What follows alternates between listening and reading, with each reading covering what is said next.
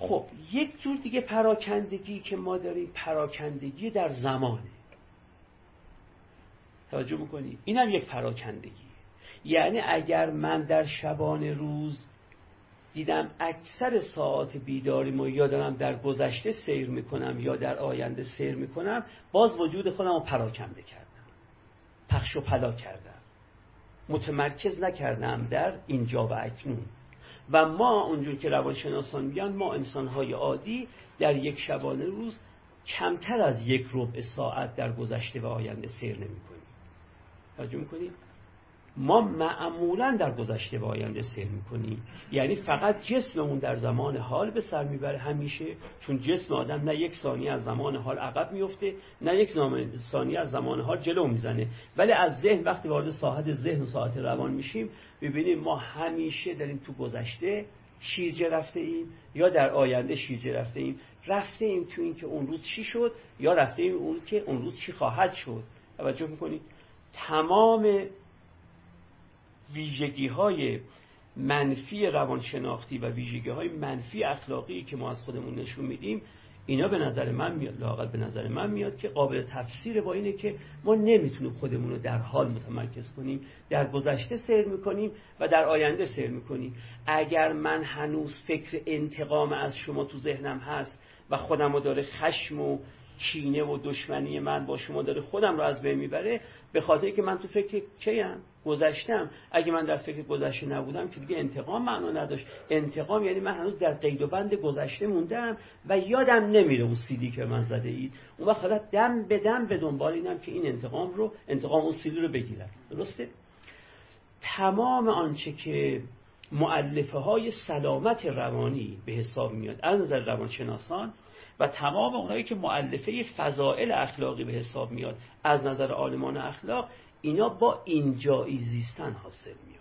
هرچه پخش بشیم تو گذشته و پخش بشیم تو آینده و وجودمون تو این اجزای زمانی سرگردان بشه ما بیشتر از سلامت روانی دور میفتیم. و از فضیلت اخلاقی هم دور میفتیم شما ببینید تمام بدی هایی که یک انسان از اخلاقی ممکنه مرتکب بشه همه مال که یا داره در گذشته سیر می‌کنه یا داره در آینده سیر می‌کنه. درسته؟ من دزدی الان می‌کنم برای اینکه وقتی بچه هم به سن دانشگاه رسیدن بتونم شهریشون رو بپردازم. الان دزدی می‌کنم برای اینکه یه وقتی بچه من می‌خواد ازدواج کنه مسکن می‌خواد جهیزیه می‌خواد. الان دزدی می‌کنم چون یه وقتی ماشینم قرازه میشه و می‌خوام ماشینم رو تبدیل به احسن کنم. یعنی در واقع هنوز تو آینده چون هستم الان دزدی می‌کنم. و به همین ترتیب الان انتقام می‌گیرم از شما به خاطر که تو گذشتم دارم بهتون تهمت می‌زنم چون هنوزم تو گذشته هستم و به همین ترتیب هزار کار دیگه. همون چیزایی که به سلامت روان ما می‌زنه و همون چیزایی که به فضیلت اخلاقی ما می‌زنه.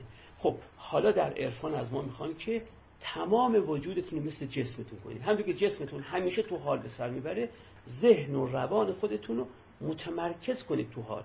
ولی البته شکی نیست که برای اینکه ادامه زندگی بدیم به وقت ضرورت و به وقت و به قدر ضرورت باید یک کمی گاهی برگردیم به گذشته گاهی هم برگردیم به آینده. ولی به همون وقت ضرورت و قدر ضرورت اکتفا و این زندگی اینجایی و اکنونی در واقع ما را نیرومندتر می‌کنه. برای رسیدن به اون هدفی که حالا خواهم گفت اون هدف چی باید باشه؟